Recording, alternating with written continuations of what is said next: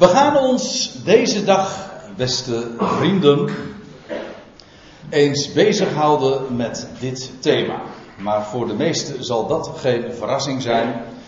Ik ga er tenminste vanuit dat u weet naar, welk, naar wat voor studiedag u bent gegaan.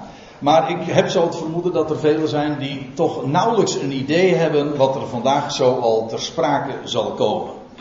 Nou, we gaan het hebben over, en dat is een tamelijk tricky onderwerp, moet ik er op voorhand bij zeggen, over het Bijbels wereldbeeld. En je moet maar durven om je nek daar naar uit te steken.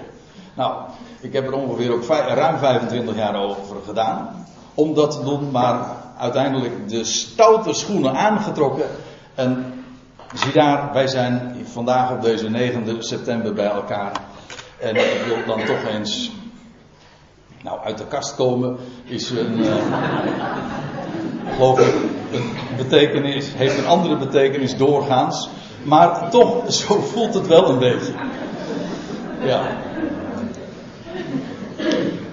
De hemel in het midden. En deze uitdrukking is direct ontleend. Niet helemaal letterlijk, maar zo goed als aan Genesis 1, aan wel de mededelingen die God doet op de tweede dag. Maar daarover komen we nog te spreken, uiteraard.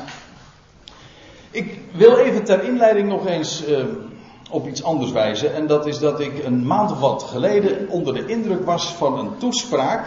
die ik op de televisie gezien heb van een Robert Dijkgraaf. Ene Robert Dijkgraaf, maar dat is een buitengewoon geleerd man een professor. Hij is tegenwoordig uh, nou meer of meer gepromoveerd in Princeton, als ik me niet vergis. Een, uh, een, een, buitengewoon eminent en geleerde. En hij was uitgenodigd bij het programma De Wereld Draait Door. Wat trouwens ook wel een leuke titel is, denk ik nou ineens, bij, in verband met deze studie. Maar goed, dat even terzijde. Uh, dat was in mei 2012 en dat ging over de oerknal. De oerknal in 45 minuten. En dat, hij heeft toen, en dat is trouwens een, eh, op zich al een hele knappe prestatie. Uh, de geschiedenis van het heelal, die naar zijn inzicht 13,7 miljard.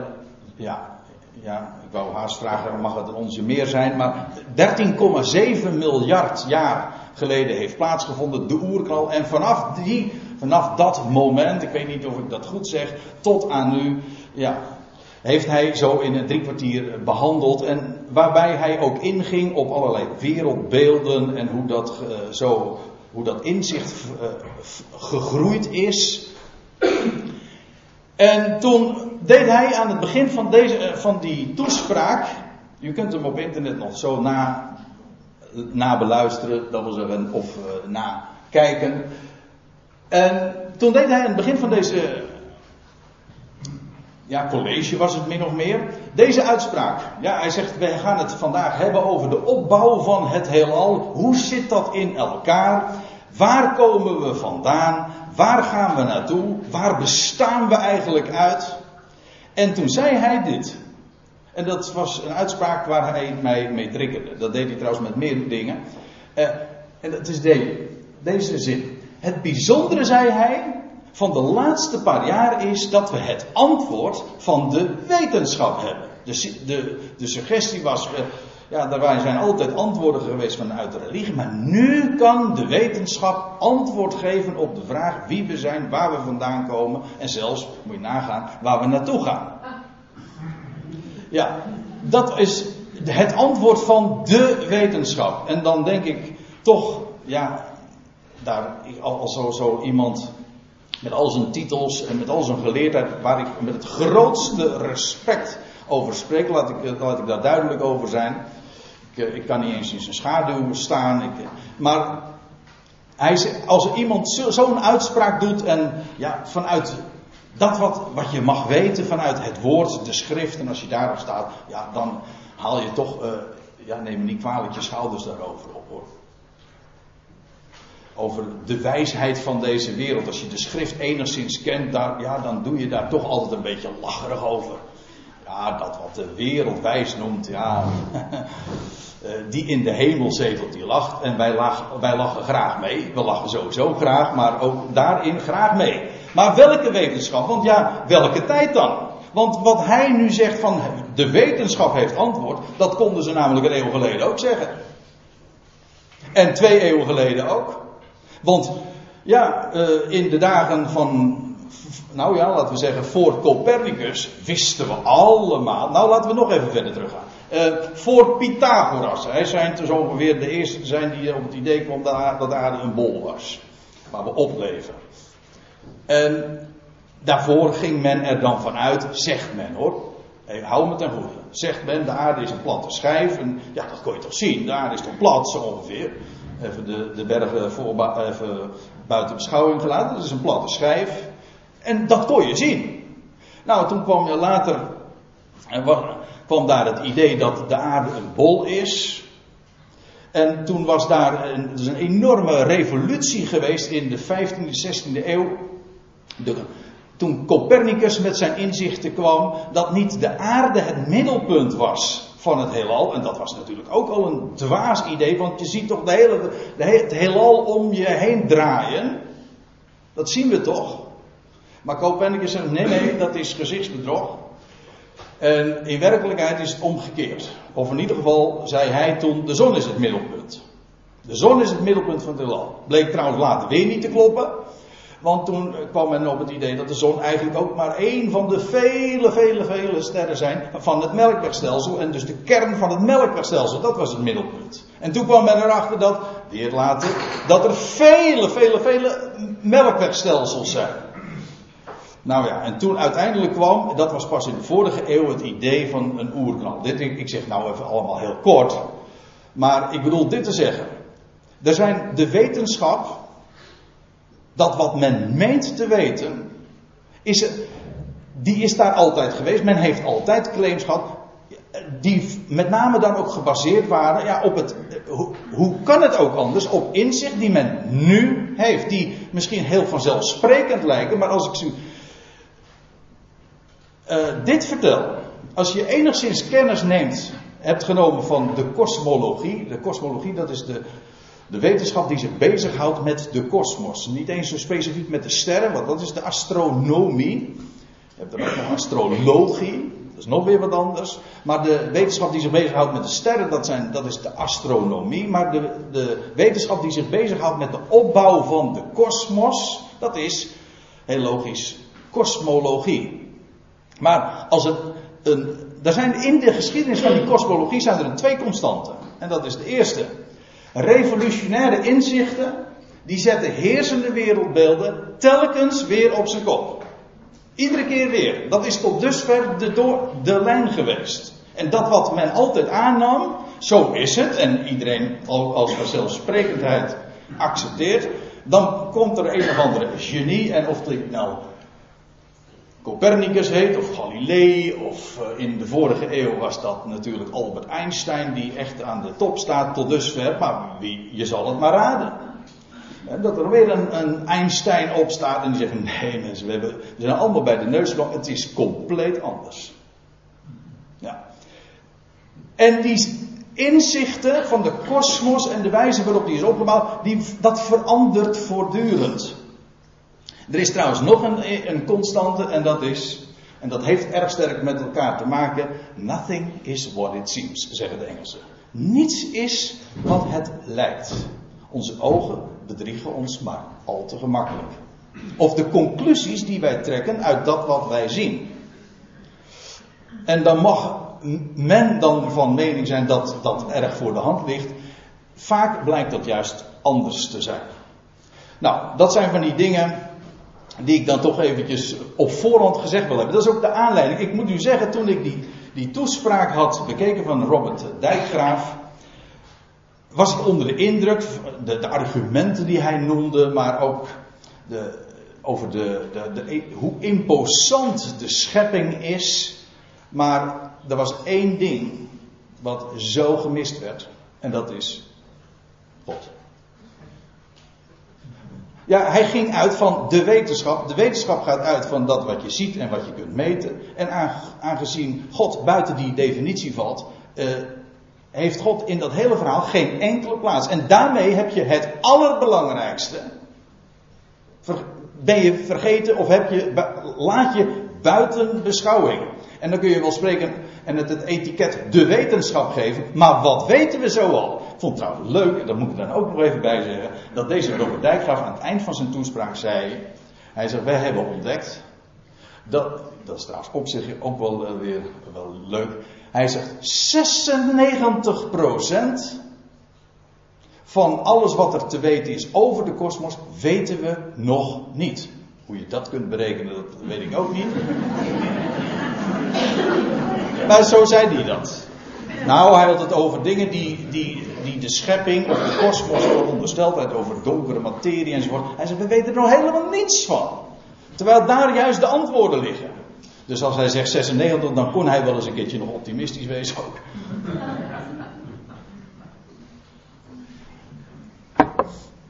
Misschien moet hij zeggen, uiteindelijk ik wist niks. Ja. Maar wij gaan vandaag aan al die dingen voorbij. Nou ja, niet helemaal. Ik wil vanmiddag ook nog wat vertellen, wel over de schepping, over de hemel. Maar laat ik duidelijk zijn over mijn uitgangspunt van vandaag. Ik ga niet uit van de wetenschap. Ik ga uit gewoon van de schrift. Nou ja, gewoon. Ik bedoel dit. Het beginsel van wetenschap. Echte wetenschap. De Statenvertaling staat dat zo, maar de MBG-vertaling zegt dan op meerdere plaatsen het beginsel of het uitgangspunt, het begin van alle wijsheid is de vrezen des Heren, de vrezen van Yahweh. Dat wil zeggen, je onderschikken, het, het besef dat Hij er is, Hij gesproken heeft, Hij weet hoe deze schepping in elkaar zit. Waarom? Hij heeft hem zelf gemaakt. Hij is de schepper. En God heeft van den beginnen gesproken. En bij een andere gelegenheid, was ook een studiedag. Hebben we wel eens een keer uitgebreid stilgestaan, ook bij Genesis 1. Hoe God mededelingen gedaan heeft aan Adam gedurende zes dagen. Hoe hij deze wereld geschapen heeft. Dat is die beroemde scheppingsweek. Maar eigenlijk was het een week waarin God verteld heeft hoe de schepping tot stand is gekomen. Wel, daar wil ik vanmorgen, maar ook vanmiddag, nou vooral vanmorgen, op inzoomen. Met name op die mededelingen die God gedaan heeft op de tweede dag. Niet de wijsheid van deze wereld. En hoe lacherig we daar dan misschien ook over doen. Ik praat daar met respect over de alle geleerdheid. Ik wil dat nog een keer gezegd hebben, want anders je kunt zomaar weer weglopen, ook met, uh, met uitspraken. Ik moet me dat wat dat betreft ook een beetje indekken natuurlijk. Je wordt soms fout geciteerd en dat ik geen respect zou hebben voor, voor, de, voor geleerde mensen en voor wat er in universiteiten onderwezen wordt. Het punt is, en dat is, ben ik volstrekt helder in. En als u zegt van dat, dat deel ik niet, nou ja, goed, deur staat open. U kunt weggaan dan. Uh, want anders heb je er namelijk niks aan, aan deze dag. Het gaat erom, wat zegt de schrift nou over hemel en aarde? En over de wijze waarop deze zijn opgebouwd. En dan hebben wij ons oor te leggen, te luisteren te leggen bij niemand minder dan de schepper. Dat zullen we zorgvuldig ook moeten doen. En u bent degene om te beoordelen of ik dat doe. En dat meen ik ook zoals ik het nu zeg hoor. Want ik weet, ik zei al in het begin, het is een tricky onderwerp. En ik wil, ik, ik, ik bedoel, het is, ik, ben geen, ik ben geen paus, ik, ben, ik leg niet, hoe noemen ze dat, een encycliek of je, een dogma of zo. Ik heb over deze dingen nagedacht ik, ik, bij het licht van de schrift. En dat wat ik heb ontdekt, geef ik u door. En u bent degene die dat als bereer zou checken, onderzoeken. Is het waar of niet waar? Ja, dus dat is uw taak. Die begint eigenlijk pas als het afgelopen is. Nou ja, ik ga er namelijk vanuit dat u nu bereidwillig luistert naar wat ik te melden heb. En dat u vervolgens, als u thuis komt of straks in de pauze, of nou liever daarna nog. Want uh, anders, want vanmiddag ga ik ook, moet ik ook nog het een en ander toelichten. Dat u daarna gaat checken, klopt dat? Goed. Laten we eens met een aantal vragen ons bezighouden. Eén, nou, laat, laat ik eerst eventjes een, op een rijtje zetten. Wat is nou eigenlijk de aarde? Dat lijkt een hele simpele vraag. Dat is het ook wel. Maar uh, daar zitten toch nog wel wat haken en ogen aan. Wat is de hemel? Of misschien moet ik zeggen, Wat zijn de hemelen meervoud? Ja, bij hemelen denk je misschien aan, aan een werkwoord. Iemand gaat hemelen, dat hoor je wel eens een keer. Maar zo bedoel ik het niet. De hemelen als zelfstandig naamwoord, meervoud. Uh, hoe verhouden hemel en aarde zich tot elkaar? Uh, waar staat de troon van God waar de Bijbel over spreekt? Ja, boven het rond der aarde, maar uh, hoe moeten wij ons dat voorstellen? Nou ja, daar kun je nog wel even op doorgaan. En er komen nog veel meer vragen zo vandaag voorbij. En laat ik bij het begin beginnen. Die eerste vraag. Wat is nou de aarde? Nou, dan kun je natuurlijk uh, het Vandalen woordenboek pakken en zeggen de aarde. Er staat ook een planeet. De derde of de vierde vanaf de zon. Wat is het? De derde. Uh, dat zijn allemaal van die definities die dan de, het woordenboekje geeft. Maar in de Bijbel is het woord aarde Haaretz. Of Haaretz. Dat woord ja, wordt meestal dus vertaald met de aarde. Of die woord, ja. Dat woord, ja. Maar ook heel dikwijls, en daar zie je meteen al een, een toch wel een tricky ding. Haaretz is ook gewoon het land. Heel dikwijls wordt als deze Hebreeuwse uitdrukking gebezigd wordt, en dat komt talloze keren voor in het Hebreeuwse Oude Testament, Hebreeuwse Bijbel, ons Oude Testament. Als dat woord gebruikt wordt, dan wordt het vertaald met de aarde of met het land. En soms is dat niet eens uit de context zo duidelijk te maken. Als je het helemaal goed zou zeggen, zou je het consequent moeten weergeven met het land. Dan maak je namelijk geen keuze het klinkt in Nederlandse oren dan niet altijd even fijn. Maar dat is, dat is ons probleem dan, zullen we maar zeggen. Maar het is het land. Bijvoorbeeld als er sprake is van het land Israël, dan staat er gewoon ook hetzelfde. Haaretz. In de Bijbel, dat moet ik meteen maar even voorop stellen. En dan zie je meteen dat de definitie nogal afwijkt van die van, eh, van Dalen en die iedereen daarvan geeft. In de Bijbel is Haaretz geen planeet, ook geen hemellichaam planeet, weet je wat het woord planeet eigenlijk betekent? Dat is een, dwaal, dat is een Grieks woord trouwens. Dat, betekent een, een, dwaalster. De meeste sterren hebben een vaste plaats in de hemel, maar een planeet die, die gaat overal doorheen. Een dwaalster. En de aarde zou dan een planeet zijn. Er was ooit een schrijver, en ik heb zijn boek in de kast staan. De planeet die aarde heette. Ja. Maar laat ik u dit zeggen. Het was een mooi boek. Het heeft mijn denken nogal op zijn kop gezet. Maar de titel deugt niet. Bijbels gezien. De aarde is in de Bijbel althans geen planeet en, of hemellichaam.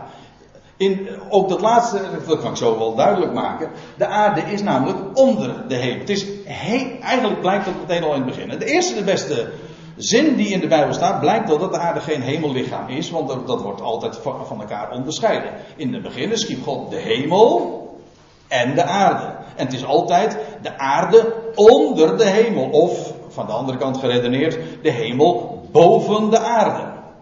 Het komt zoveel keren voor. Ik geef, geef soms een, tekst erbij. Ja, dat doe ik altijd. Maar in veel gevallen zijn er veel meer schriftplaatsen voor te noemen. Maar het is, u maar, het is maar om u even een hint te geven of een verwijzing. En dan kunt u, moet u zelf maar verder gaan zoeken. Dat is dus de aarde. De aarde is het land waarop we lopen. En dat is van belang. Kijk, en dan zie je hoe God zelf definieert. Meteen al in het eerste hoofdstuk dat wij in onze Bijbel aantreffen. Genesis 1, vers 10, die moet je onthouden. Daar staat, en God noemde het droge aarde of land. En de samengevloeide wateren noemde hij zeeën. En God zag dat het goed was. Aha, daar hebben we definitie. Wat is de aarde? Wat is het land? Nou, gewoon het droge. Dus dat is niet een planeet. Dan begrijp je ook allerlei uitdrukkingen in de Bijbel. De einden der aarde. Mensen, mensen gingen er destijds van uit van dat de aarde een platte schijf was. Waar je uiteindelijk van af kon vallen. Want ja, de Bijbel spreekt over de einden der aarde. Ja, maar dan, dan, heb, dan heb, je toch iets gemist. Namelijk meteen al bij het begin, toen God zelf notabene het begrip definieerde, omschreef, beschreef, nee omschreef.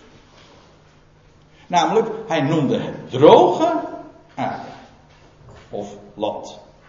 En de einde der aarde, ja, dat is heel simpel. Daar begint. De, de aarde eindigt daar waar het nat gaat worden, om zo te zeggen, even populair gezegd. Nou, niet helemaal. Uh, de kuststrook. De einden der aarde, dat zijn inderdaad de stranden. Engels, in het Engels heb je ook een plaats, die Land's End. Dat is gewoon de, dat, dat is aan de kust. Daar waar het land eindigt. En de zee dus begint. En ik woon ook aan het einde van de aarde. En jij ook, uh, Connie. Jij helemaal. Aan de boulevard van Katwijk.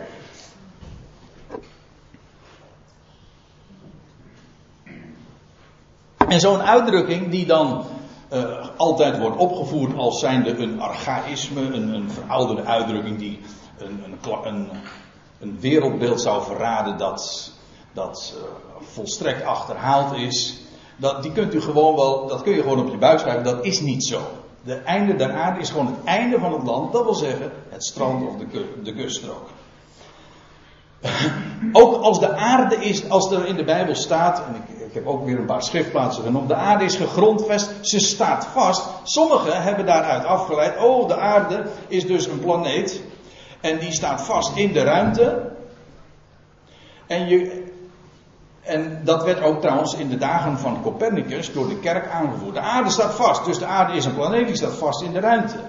Maar dat is niet, dan heb je weer niet de definitie gevolgd van de schrift zelf. De aarde is namelijk het land. Als de Bijbel zegt de aarde staat vast, zij wankelt niet, dan betekent dat niets anders dan dat die aarde zoals nu gewoon vaststaat. Bij gelegenheid wankelt ze namelijk wel. Het staat, tegen, staat namelijk tegenover een aardbeving.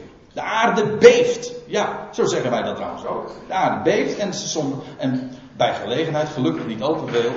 Nou ja, er zitten die mensen in het noorden van het land, die maken dat wel eens een keertje mee. Maar ja, dat is hun eigen schuld natuurlijk. Hè. Moet je maar daar niet boren. Maar begrijpt u, de aarde staat vast.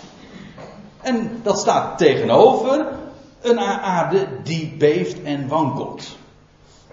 Ja, zo zie je dat als je uh, gewoon de Bijbelse omschrijving vasthoudt, dat dat niet alleen maar heel veel problemen oplost, het voorkomt ze ook. Goed, dan gaan we nu naar uh, die vraag, en dat brengt ons dan toch echt bij het onderwerp, het eigenlijke onderwerp wat is de hemel dan wel? Nou, in de beginnen staat. Ja, uh, ja, in de beginnen van de Bijbel, maar daar staat meteen al in den beginnen, dat is zo'n machtige opening van de schrift. Dat is zo'n kolossale mededeling. In den beginnen schiep God de hemel, eigenlijk de hemelen en de aarde. En ik zei zojuist al, dat betekent sowieso, als je dat gewoon leest, die aarde maakt kennelijk geen deel uit van de hemel. Nee, dat is ook zo. En bovendien, de hemel is een meervoud. Ik gaf al eventjes een aanwijzing in die richting, maar dat klopt ook. De, het woord hemel als enkelvoudsvorm komt ook dikwijls in de Bijbel voor. Maar in het Hebreeuws is uh, hemel ik weet niet helemaal of het correct is wat ik nu ga zeggen, maar is per definitie een, zo ongeveer moet het in ieder geval kloppen, is het een meervoudsvorm, shamaim. Ha-shamaim. En ik heb ooit de Hebreeuwse les gevolgd, Ivriet, modern Ivriet, dat was eind jaren 70, dus al enige jaren geleden. En toen wist uh, mijn lerares Naomi Langer me al te vertellen, maar shema, weet je, ha-shamaim, dat betekent eigenlijk, dat heeft te maken met esh, vuur. En shemaim, daar zit het woordje maim, vuur. Eh, pardon, uh, water. Dat wil zeggen, de hemel dat is de plaats waar vuur en water vandaan komt. Later heb ik nog weer andere plaats, uh, verklaringen van het woord gehoord. Nou ja, in ieder geval, de hemel, dat is een ding wat zeker. Het is een meervoudsvorm. Sommige mensen zeggen een tweevoudsvorm, dat staat nog even te bezien. Maar in elk geval een meervoudsvorm, shamaim. En dat is trouwens wel interessant, want de kenners onder u die weten dat Paulus in zijn brief aan de Corinthiërs, zijn tweede brief aan de Corinthiërs, dan zegt hij in het laatste hoofdstuk van die brief, spreekt hij dat hij over een ervaring, of het in het lichaam was of buiten het lichaam, ik weet het niet, God weet het, zegt hij. Dat ik ben opgetrokken geweest naar de derde hemel, het paradijs van God. De derde hemel. Hele eigenaardige uitdrukking. De derde hemel. Sommige mensen die zeggen van er zijn er zeven. En sommigen zijn daar ook wel eens in. In de zevende hemel. Maar die uitdrukking schijnt ontleend te zijn aan de, Koran, aan de Koran. De Bijbel spreekt over drie hemelen. Of in ieder geval over de, de derde hemel. En Paulus, daar was de plaats waar God woont. Hij had er onuitsprekelijke dingen gezien en gehoord die het de mens niet geoorloofd waren uit te spreken. Goed, de derde hemel. Zes keer, dat is interessant, want die uitdrukking lijkt naadloos aan te sluiten bij een uitdrukking die we tot zes keer toe in de Hebreeuwse Bijbel ook aantreffen, namelijk de hemel der hemelen. Dat is heel interessant. Ook hier noem ik een aantal van die voorkomens over de hemel der hemelen. En dat geeft iets aan, want als nou de hoogste hemel de derde hemel is, dan rekent de reeks kennelijk van onderaf aan. Als de derde hemel de plaats is waar God woont, dan zijn die de eerste en de tweede hemel. Die uitdrukkingen vind je niet in de Bijbel. Dus wat ik nu zeg is, is een afleiding. Maar als de derde hemel de hemel der hemelen is, dan moeten die hemelen die, daaronder dus zijn. En het idee is dat uh, die eerste hemel, ik zeg het onder voorbehoud, maar dat is de suggestie die erin zit. De eerste hemel, als inderdaad dus de reeks eindigt daar aan de top, dan begint hij dus vlak boven de aarde. De eerste, dan is de eerste hemel de plaats waar de vogelen des hemels vliegen, of waar de, waar de wolken des hemels zweven. Het wordt allemaal zo genoemd. Dat zou dan de eerste hemel zijn, wat wij dan noemen de atmosfeer. Dan heb je vervolgens daarboven de tweede hemel. En dat is dan de plaats waar de zon en de maan en de sterren zich bevinden, wat wij dan altijd noemen de ruimte. Dat is, blauw, dat blauwe hinijn. Of zeg ik dat nou niet helemaal goed? Dat is blauwe hinijn, dat is ook de atmosfeer. Dat is meer een, een verzamelterm. In elk geval de ruimte. Dat is daarboven. Waar de sterren des hemels ook zich bevinden. En dan die derde hemel. Ja, dat is wat daarboven nog zich bevindt. En dat is een uitdrukking die zich laat vergelijken. En hou hem alvast even vast.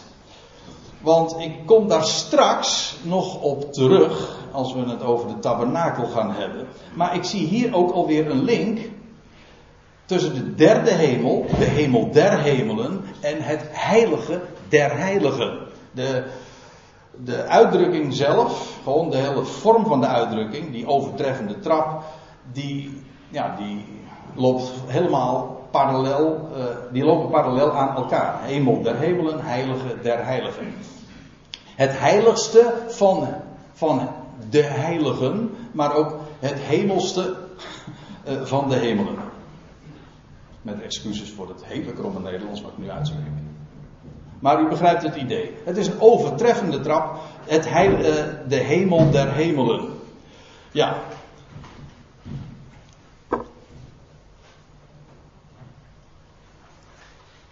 En dan gaan we naar die mededelingen die God doet de scheppingswoorden die hij heeft uitgesproken op de tweede dag. En ik ga ervan uit, maar dat is nu natuurlijk niet het onderwerp, dat Adam hier wordt aangesproken.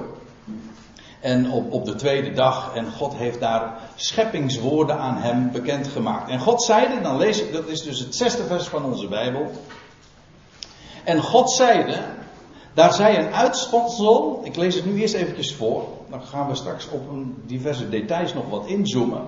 En God zeide, daar zij een uitspansel in het midden der wateren. En dit maken scheiding tussen wateren en wateren. En God maakte, dat is een beetje mysterieus nietwaar, als je het zo leest. En God maakte het uitspansel. En hij scheidde de wateren die onder het uitspansel waren van de wateren die boven het uitspansel waren. En het was al zo. En God noemde het uitspansel hemel. Of eigenlijk moet er staan hemelen. Shama'i. Ook hier weer de definitie dus. Zoals hij aarde gedefinieerd had. God noemde het droge aarde, zo lees je hier. Hij noemde het uitspansel hemel. Dus die begrippen zijn onderling uitwisselbaar. Het een is het ander. God noemde het uitspansel hemel. En toen was het avond geweest, was morgen geweest, de tweede dag. En de volgende dag zou Adam weer nieuwe dingen te horen krijgen over die schepping.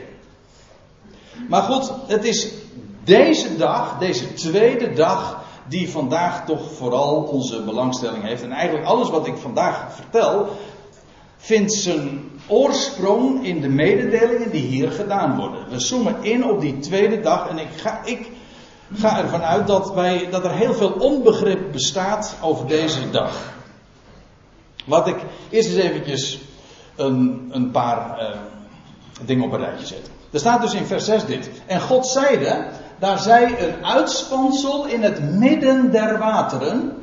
En dit maakt scheiding tussen wateren en wateren. Nou, eerst eventjes deze vraag.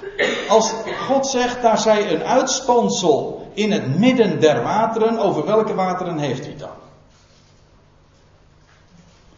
Nou, dat hoeft niet zo moeilijk te zijn als je gewoon recht toe recht aan leest, want de uitdrukking de wateren was één keer eerder al gebezigd, en wel in Genesis 1, vers 2. En daar lees je, de aarde nu was, of werd, dat laat ik nu even helemaal in het midden, dat doet niet de zaak. De aarde nu, of het land, uh, was woest en ledig, en duisternis lag op de vloed. Ik kom er straks nog even op terug. En de geest Gods zweefde over de wateren. Het idee is dat de aarde uh, bedekt was met water, met, de, met een vloed. Het, wordt ook genoemd de afgrond. Ja, de vloed. Oh. Uh, goed, even, dat moet ik even parkeren. Dat, daar gaat het nu even niet om. Het gaat erom, de geest God zweefde over de water. Het gaat hier, en dat is een essentieel punt nu ook in het betoog dat ik vandaag u voorhoud. De wateren in Genesis 1 vers 6 daar zijn uitspansel in het midden water. Dat zijn de wateren die de aarde bedekken. De hele wereld was stond blank, om zo te zeggen. De hele wereld was bedekt met water. En in het midden daarvan wordt de, wordt de hemel geplaatst. De wateren die hier dus genoemd worden, dat zijn de wateren waarover Gods geest zweefde en die de aarde bedekte. Dus de, wa en dat, dan kom je tot dit idee. Oh, ik heb hier nu een cirkel, maar je had ook voor mij wat een driehoek of een vierhoek of wat voor, maakt niet uit. Maar het gaat erom, je hebt de wateren en God schept of God plaatst een uitspansel. Waar doet hij dat? Het uitspansel plaatst hij in het midden van de wateren.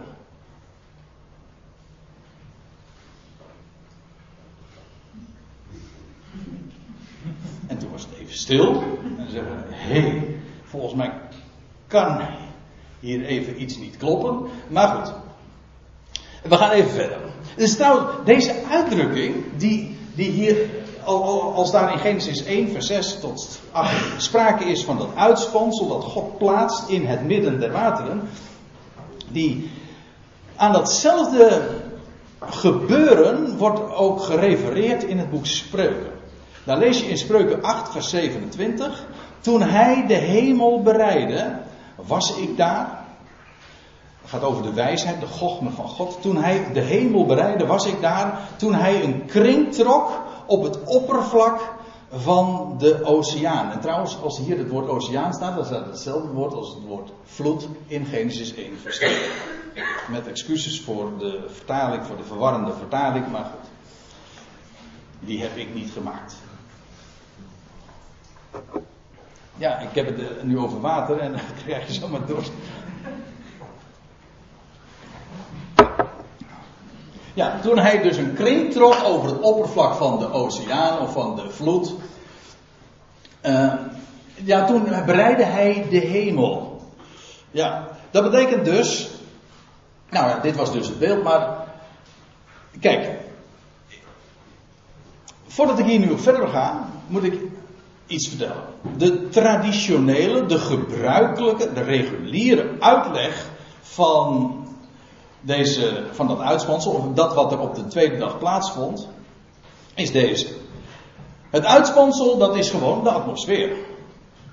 Dat is de, de, uitleg die je vrijwel altijd aantreft. En het was, uh, het is heel grappig, maar dus ik zeg het even tussendoor. Ik ben juist weer enorm eh, tot dit onderwerp getriggerd. Doordat ik vorige jaar in aanraking kwam met een, een, een uitgetikte lezing van de heer Ouweneel, professor Dr. Ouweneel. En die vertelde dat wat altijd verteld wordt over dat uitspansel, hij zegt dat klopt niet, men leest Genesis 1 niet goed. En hij deed dat juist om zich van Genesis 1 af te maken. En dat zie je wel dat je Genesis 1 dus niet letterlijk kunt nemen. En dat is gewoon een antiek wereldbeeld. Ja, zover is de man nu. Hè.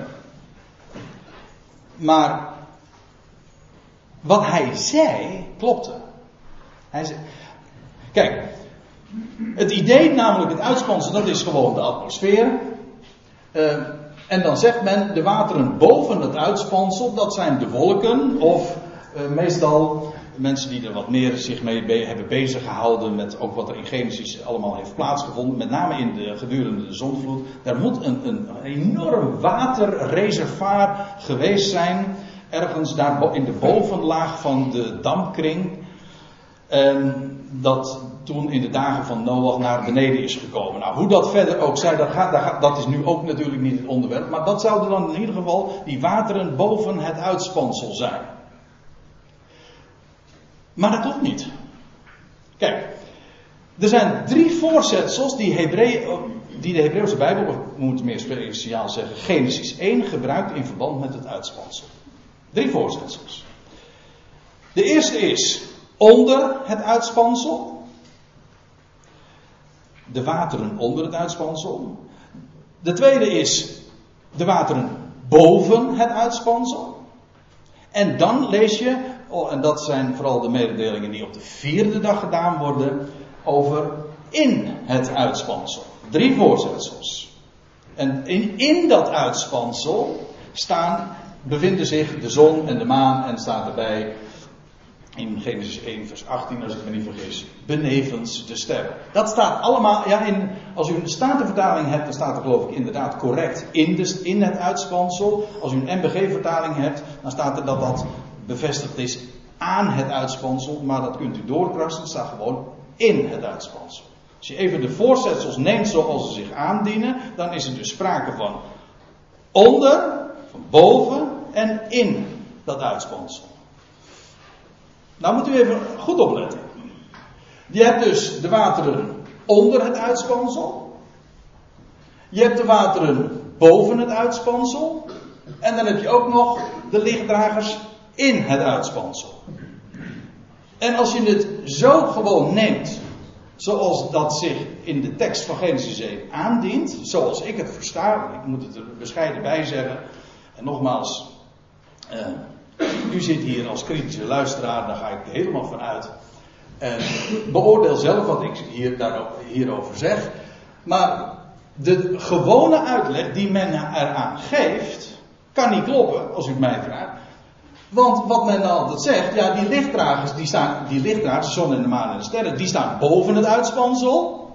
En die wateren, die bevinden zich in het uitspansel, in de bovenlaag van, zeg maar, van de atmosfeer. Maar dat is een omkering, want het is, het is juist de wateren bevinden zich boven het uitspansel en die lichtdragers, de zon en de maan en de sterren, bevinden zich in het licht, in het uitspansel. Ziet u? En dat betekent eh, toch een heel andere voorstelling dan die men altijd aandraagt daarover. En dan wil ik, voordat ik daar nog wat meer over ga zeggen, nog even iets zeggen over een werkwoord wat gebruikt wordt in verband met die derde dag. Eh, pardon, in verband met de tweede dag. Daar staat in, Genesis 1 vers 6, en God zeide, daar zijn uitspansel in het midden der wateren en dit maken scheiding tussen wateren en wateren. Dat scheiding maken, daar zou je denken van nou, dat wordt, dat wordt zeker uit elkaar getrokken, wordt gesplitst. Maar kijk je nu naar de wijze waarop Genesis 1 dit woord scheiding maken, dat Hebreeuwse woord gebruikt, elders in Genesis 1, het komt nog een paar keer voor.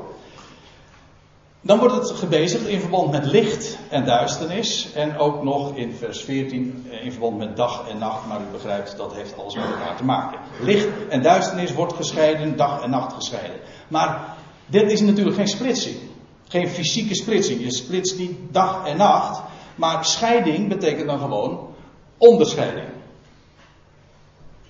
Er wordt niet iets uit elkaar getrokken, maar er worden begrippen, eigenlijk is het iets wat hier plaatsvindt, begripsmatig worden onderscheiden. Zo zeggen wij dat ook. Een onderscheiding is feitelijk ook een scheiding.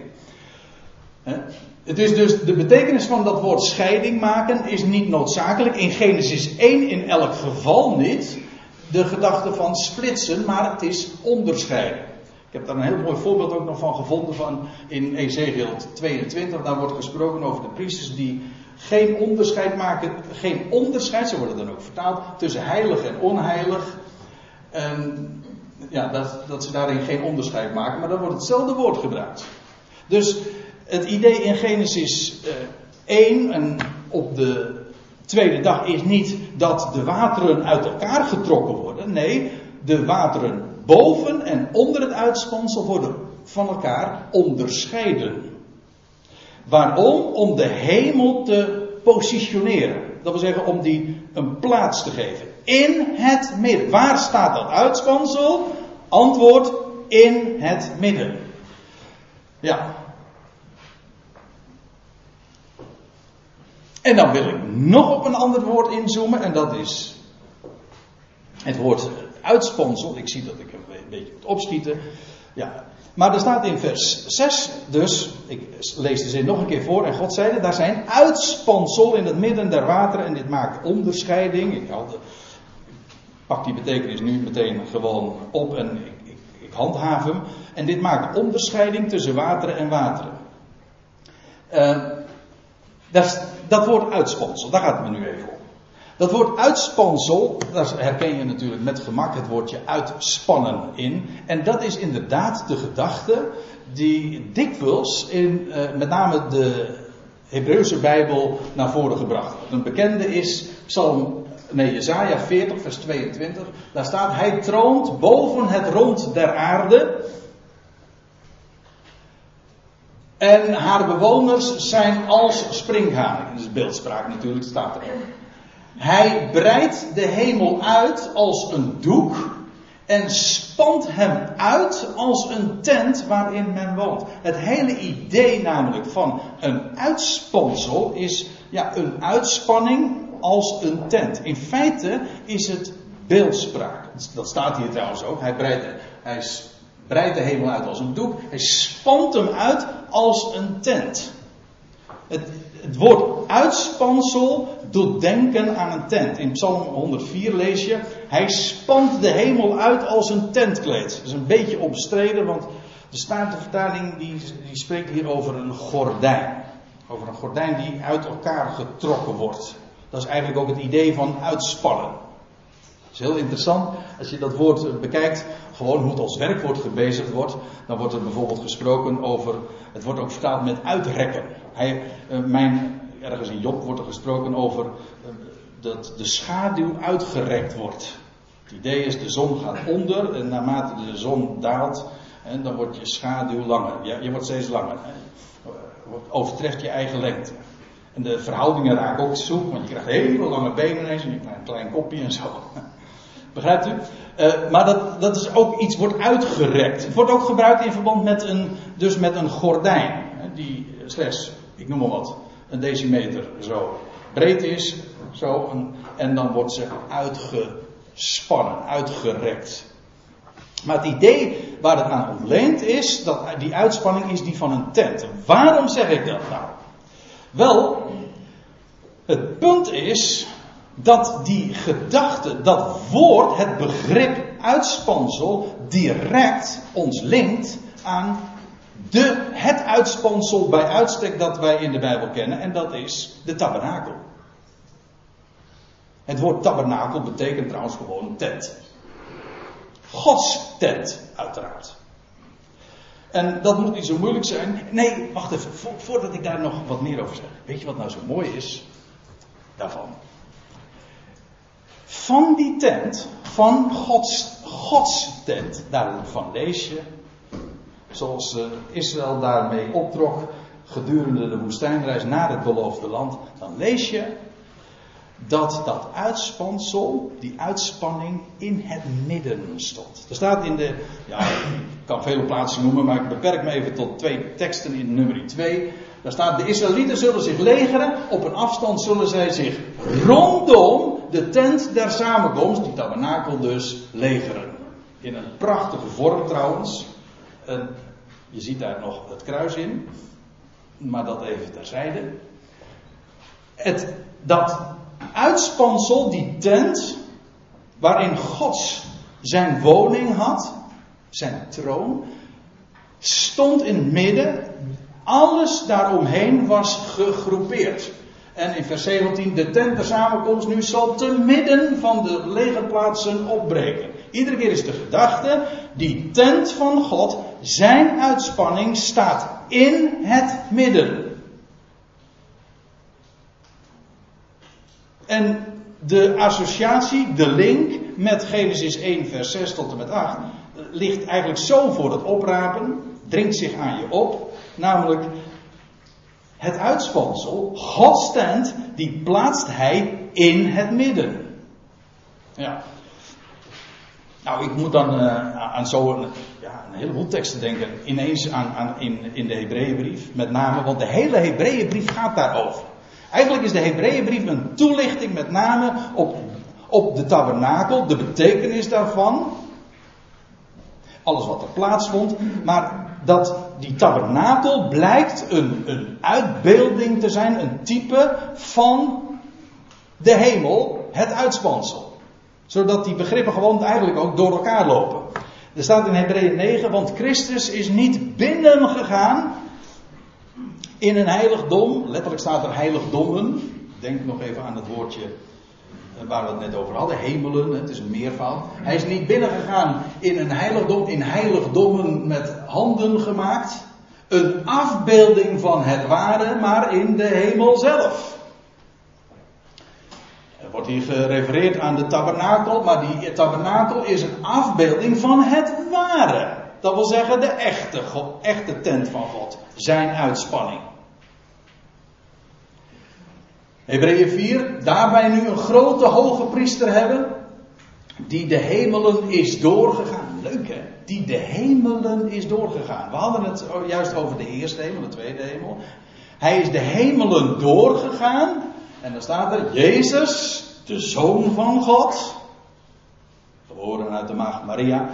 Jezus, de Zoon van God, laten, laten wij, zegt Paulus, als hij de schrijver van deze brief is, maar daar ga ik even gemakshalve vanuit. Uh, de schrijver van de Hebreeënbrief zegt: uh, Jezus, de Zoon van God, laten wij aan die beleidenis vasthouden. En dan nog een, nog een tekst in Hebreeën 6. Haar hebben wij, en dat gaat het over de, de, de hoop, de verwachting. Haar hebben wij als een anker der ziel dat veilig en vast is. En dat staat erbij, dat reikt tot binnen het voorhangsel. Als u het letterlijk leest, dan staat er dat. Uh, hebben wij als een anker der ziel dat veilig en vast is. En dat is ingegaan tot in het interieur, het binnenste, het innerlijke. Ja, dat is het. Hij is ingegaan binnenin eh, in het interieur van het voorhangsel, waarin Jezus voor ons als voorloper is binnengegaan. Nou, prachtig beeld is dat. Het hele idee is, de hoge priester is de hemelen doorgegaan en nu is hij in het, de hemel der hemelen, in het binnenst heiligdom, daar is hij trokken aan het oog, dat is waar, achter het voorhangsel, maar niettemin, daar is hij. In de hoogste hemel, maar ook in het binnenst heiligdom, in het centrum.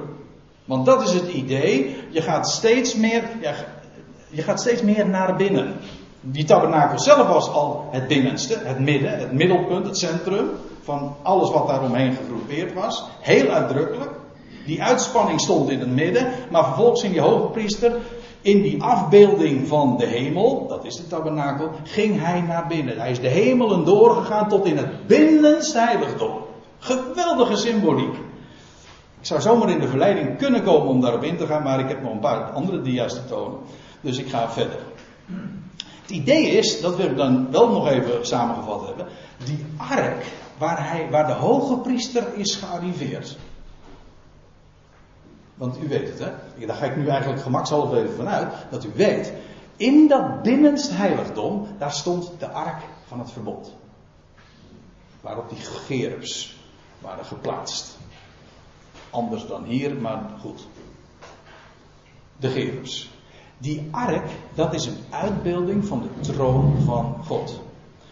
Vind je heel wat, ik, ik weet niet hoeveel, maar ook in de Hebreeuwse Bijbel vind je daar heel wat aanknopingspunten. Er wordt nog eens een keertje gesproken in de Bijbel over Hij, God, die troont op de gerubs.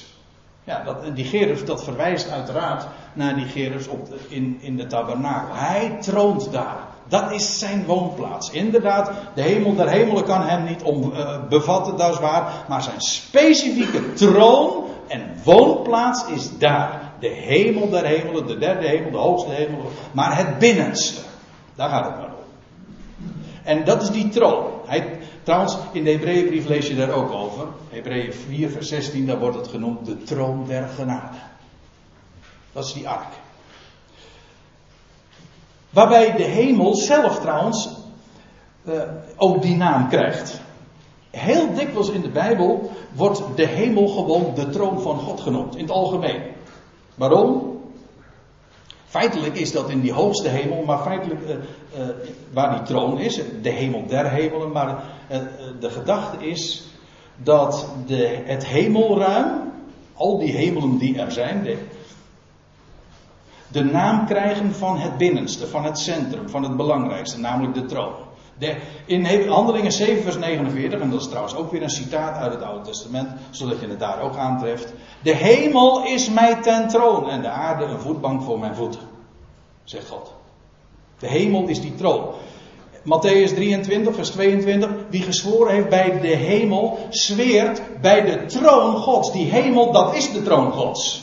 Of misschien moet ik het iets voorzichtiger zeggen, staat voor de troon Gods. Wat een goede reden heeft, want in het midden van alles, in het binnenste, of in de hoogste hemelen, maar ik zal uh, duidelijk maken, of hopen te maken, dat dat hetzelfde is. De hemel, dat staat voor de troon Gods. Ja, nou en nou komen we natuurlijk toch bij een, een, een, het hele punt. Het hele idee nu, wat, we, wat ik na, na, naar voren gebracht heb, is dat de hemel, het uitspansel, staat in het midden. Dat is de voorstelling in Genesis 1. Op de tweede dag was de hele wereld nog bedekt met water. Niet waar? Maar later kwam daar ook het land tevoorschijn. En het uitspansel staat in het midden. Nou zou ik gewoon kunnen zeggen: van, Nou, beste mensen, dat was de studiedag. En uh, nog een hele goede dag. Geniet van het prachtige weer. Van dat blauwe hinein. En zullen we het hier dan bij laten. Maar ik kan me voorstellen dat u zegt: Maar laat ik nou toch altijd gedacht hebben dat het zo zit.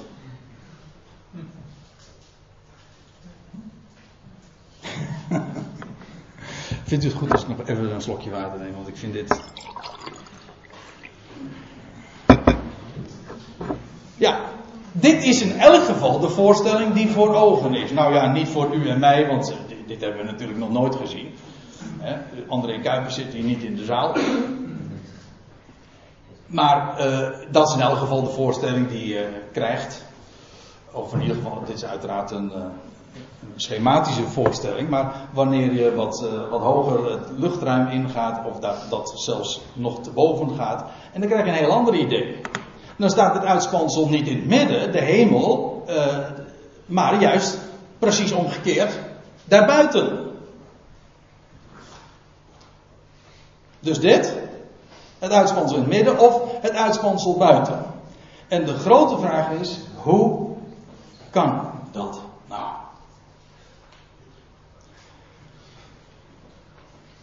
Ja, ik ben eigenlijk geneigd om te zeggen van, dat weet ik niet. Ik zou het liefst dat zeggen. Ik weet het niet. Maakt me niet uit. De, de wetenschap is kennelijk nog niet zo ver. Ik ben bang dat ik daar niet mee wegkom.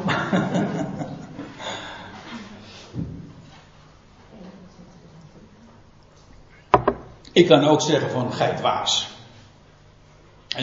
Ja, ik, ik ontleen nu eventjes deze woorden aan wat uh, we vinden in Korinthe 15. Dat staat van, uh, dat, er, dat er dan mensen zijn van, maar hoe worden doden dan opgewekt? En dan zegt Paulus, niet ik hè, gij dwaas. Weet gij dan niet dat, nou ja, dan gaat hij verder. Ja, goh, hoe, hoe, gaat dat? Ja, dat weet ik niet. De, de Bijbel zegt het en, en laten we het daar maar op houden. En we zien het niet. Nee, nou ja, dat is dan jammer voor onze ogen. Maar, en nou ga ik iets zeggen, en het kan zijn natuurlijk eh, dat er een aantal mensen nu, eh, of, nou, nou, nee, u, tot, zo, u hebt me tot dusver aangehoord, dus ik heb er alle vertrouwen in. Maar dat die nu gillend weglopen, zeggen, nou dat kan echt niet. Maar ik geloof dat dit het antwoord is. Wij, zijn, wij, zien, wij zien, maar dit moet, dit, dit moet ik echt toelichten, dat weet ik. Wij zien de wereld gewoon binnenste buiten. Het binnenste, dat wil zeggen het uitspansel, de hemel in het midden, dat zien wij buiten. En hoe verklaar je dat dan? Nou, we zien de wereld binnenste buiten. Die zou je zelf kunnen bedenken natuurlijk. En het is geen grap, wat ik nu zeg. Ik meen dit bloedserieus. Hoe ridicuul en misschien in de oren van sommigen dit ook belachelijk klinkt. Maar het komt er in wezen op neer, en dan kun je gaan zeggen, ja, binnen dat, in, de, in de wetenschap spreekt men dan, of in de wiskunde of in de natuurkunde spreekt men dan over het fenomeen inversie. En nou ga ik al gauw op een, mij op een terrein bezig. Helemaal geen verstand van. Er zitten hier mensen in de zaal, nou, die hebben meer in hun pink dan ik in mijn hele lichaam als het gaat om wiskunde en natuurkunde. Ik, ik heb helemaal ik ben, ik, het enige wat ik eh, kan zeggen ter voordele van mezelf, en dat is dat ik al van kleins af aan erg geïnteresseerd ben in populaire wetenschap. That's it, maar ik ben een volstrekte leek. Dus ik claim geen enkele inzichten of expertise daarin. Wat ik vertel hierover, dat heb ik van horen zeggen. Het Bijbelstudieaandeel, daar sta ik voor, daar steek ik mijn hand voor in het vuur. Dat wil zeggen, ik zeg ja, sorry, zo staat het er. Maar voor de rest zeg ik van ja, nou als je het anders ziet, prima. Maar dat, over dat, dat omkeren, de wereld binnenste buiten. Het komt er feitelijk op neer, wat dat is. Niet de ruimte naar buiten toe wordt groter. Dat is wat ik dus bedoel met we zien de wereld gewoon binnenste buiten. Niet de ruimte naar buiten toe wordt groter, maar de dingen naar binnen worden steeds kleiner. U zegt, maar dat is feitelijk hetzelfde. En dat is ook zo. Dat wil zeggen, in nee, het model is verschillend, maar in termen van observatie is dat exact hetzelfde. Ik zal een voorbeeld geven. U bevindt zich in een volstrekt lege ruimte. Ik zeg een volstrekt lege ruimte. U ziet een bal voor u. U kunt dus niet zeggen, ik zie geen bal. Nee, u ziet een bal voor u. En u ziet die bal en hij is groter worden. Ik zie een bal groter worden. Dat kun je zeggen. Maar je kunt ook iets anders zeggen. Niet die bal wordt groter, maar jij wordt kleiner. Dat zijn twee totaal verschillende modellen, twee verschillende verklaringen. In termen van observatie is het exact hetzelfde. Maakt namelijk helemaal niks uit of die bal nog groter of jij wordt kleiner. Het is net zoiets dat ik zou zeggen van, nu op dit moment wordt alles honderdduizend keer groter. Op dit moment. Nou, dan zitten we hier nog gewoon. Maakt namelijk niet uit, want hoe alles wordt namelijk groter. Je ziet dat niet. Je, dit verhaal, daar dat, dat verhaal van inversie, dat omkeren, dat, daar komt het inderdaad op neer. Ik zal u dit vertellen en ik wil dat vanmiddag uh, nader gaan toelichten. Want daar wilde ik de middagsamenkomst ook wat meer voor houden. Voor allerlei vragen die hier zeg maar nog om de hoek bij komen kijken. Dit hele excentrieke idee. Ik heb daarover nagedacht over dat woord excentriek. Dit is heel excentriek, maar weet u wat het woordje excentriek eigenlijk betekent? Buiten de cirkel, maar het zit er juist binnen. Het is heel intrinsiek. Ja, het komt er dus inderdaad op neer dat alles naar boven steeds kleiner en kleiner en kleiner wordt. Dat is wat het, eh, het, eh, het idee. En dat, weet je, wat er zou gebeuren. Nou, nou, zou ik nou, nou komt het. Weet u wat er gebeurt? Wat je, nee, wat je zou zien als alles naar boven toe steeds kleiner zou worden. Niet de ruimte wordt groter, maar de dingen worden kleiner. Weet je hoe je de wereld zou zien? Gewoon zoals we hem nu zien. En dat is echt waar. Je zou de wereld precies zo zien als we hem nu zien. En nou zegt u, maar als dat zo is, hoe weet je dan of die wereld nu inderdaad zo is, of dat die wereld juist omgekeerd, binnen, naar buiten gekeerd is? Dat kun je ook niet zien. Dat kun je niet meemaken. Dat kun je niet hard maken. En u zegt van, ja, dat zeg jij nou André, maar ik heb nog even een, ter afsluiting een leuke uitspraak. Nee, niet helemaal ter afsluiting, maar bijna. Daar was een, eh, een, een professor, dat is niet de eerste best, een van de leidende figuren, hij leeft niet meer. Hij was een expert op het gebied van geometrie. Daar hebben we het nu ook over, en inversie. En dat, uh, die man die geloofde helemaal niet in wat ik nu vertel, maar hij werd daarmee, kwam daarmee in aanraking. En toen werd aan hem gevraagd, professor Coxeter, als ik zijn naam goed uitspreek, en die heeft zich daarmee bezig gehouden met dit model. Ik kom er vanmiddag nog uit, uh, wat uitgebreider op terug. Hij zegt, maar als die wereld binnenste buiten keert, is er een manier om dit model te weerleggen? Hij geloofde, nogmaals, hij geloofde zelf niet dat dit de waarheid was, maar zijn antwoord was dit. Hij zegt, ik zou geen enkele kunnen bedenken. Een raketvlucht, een eclipse, dat wil zeggen zonsverduistering, de slinger van Foucault of een Coriolis effect, dat zijn allemaal van die kosmologische, astronomische termen. Hij zegt van elke observatie die we doen aan de buitenkant van de aarde, dus wat wij dus zien, hebben we een exacte duplicaatversie aan de binnenkant van de aarde. En nou komt het, er bestaat geen manier om te vertellen welke de waarheid is. Het is namelijk exact hetzelfde. In termen van, het model is heel verschillend, dat is waar. Maar je ziet in termen van observatie, en dat wat je ziet en wat je meet, maakt het geen enkel verschil. Dus wat dat betreft kunt u gewoon weer gerust naar huis gaan en zeggen, nou het maakt toch in termen van observatie geen enkel verschil. Alleen het model wordt anders. Het model is deze in de Bijbel. Nou, dat heb ik naar voren gebracht. Eigenlijk is dit mij genoeg hoor. Ik, als, ik, als ik weet vanuit de schrift dat er uitspansel in het midden staat. God heeft zijn troon is centraal gesteld. Wat heel logisch ook is. Ik noem, dit, ik noem dit wereldbeeld ook gewoon het theocentrisch wereldbeeld. Letterlijk. God staat in het middelpunt. Hij heeft zijn troon centraal gesteld. In het midden. Maar weet je wat ik zo leuk vind? En dat is, dat is echt de afsluiting van deze ochtendsamenkomst. Het is ook een organisch wereldbeeld. Inderdaad, was, waar je ook hier, dat is leuk hè, van dit, ja, dat vind ik prachtig, van dit wereldbeeld. Waar je op aarde ook bent en waar je ook omhoog wijst, je wijst allemaal naar dezelfde plek. Hier, maar ook in Nieuw-Zeeland, waarvan ik altijd dacht dat het daar was, maar het blijkt dus daar te zijn. Waar ze ook omhoog wijzen, ze wijzen allemaal naar het centrum, naar het middelpunt. Ja, ja ik geef toe, ik ben een beetje ondersteboven natuurlijk, of binnenstebuiten natuurlijk. Maar het is ook een organisch wereldbeeld. In de schepping zie je dit. Ik bedoel met een organisch wereldbeeld. Alles is een uitbreiding vanuit het centrum. Of je nou een ei neemt, het vruchtbeginsel met de schaal daar zo omheen. Of je neemt een, een ei zelf. In dit geval is het kikkerdril. Maar de kern, het belangrijkste, dat zit in het centrum. En sterker nog, het leven bouwt zich daaromheen. Is een uitbreiding, een expansie. Of een uitspanning. Expansie is hetzelfde als uitspanning. Of een sinaasappel. Je ziet altijd dit, diezelfde structuur. Feitelijk zijn dit artistieke weergaven van de schepper, van het model van de schepping. Het gaat, het centrum, dat, het belangrijkste staat in het midden. Alles wijst naar het centrum. alle lijnen gaan naar binnen toe. Of je snijdt een kiwi open, of een watermeloen. Of je snijdt een boom doormidden. En je ziet het profiel. Het is allemaal een uitbreiding vanuit het centrum. Of je neemt een paardenblom. Alles staat vast in het midden, in het centrum. Of een spinnenweb. Of wat dacht u van deze prachtige bloem? Het is een uitbreiding vanuit het midden, vanuit het centrum. En alles wijst naar het midden. En ik moet u zeggen, ik ben daar.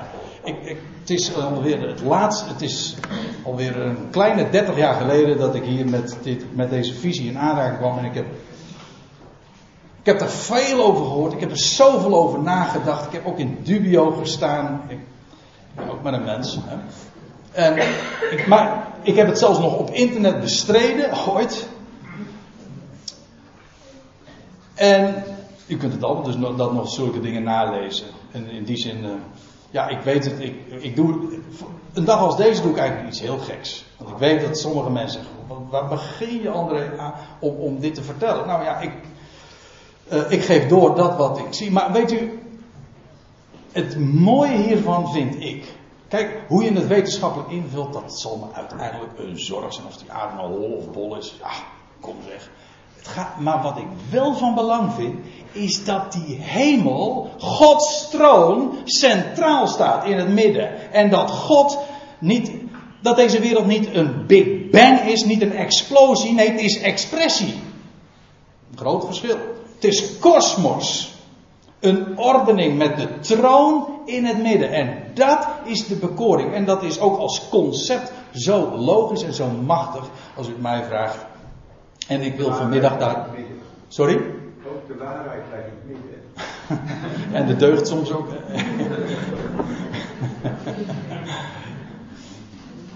Ja, maar vanmiddag nou, wil ik nog wat anders, uh, nog een paar andere dingen natuurlijk vertellen. Wat gebeurt er nou eigenlijk als een mens de ruimte in gaat? Ik wil daar niet te lang bij stilstaan, maar ik vind dat ik toch enigszins verplicht ben om dat een klein beetje uit te werken. Is het hemelcentrisch wereldbeeld, want zo kun je het ook noemen, wetenschappelijk? Of wat is de waarde van dit wereldbeeld? Wat, wat, betekent het? Ik heb er zojuist al iets over gezegd. Nou ja, en nog wel een aantal vragen meer. Dus als u zegt van ik heb nog vragen, dan zou ik zeggen kom vanmiddag nog eventjes terug. En ja, ik wil het hier eh, wat dat betreft dan maar even bij laten. Ja.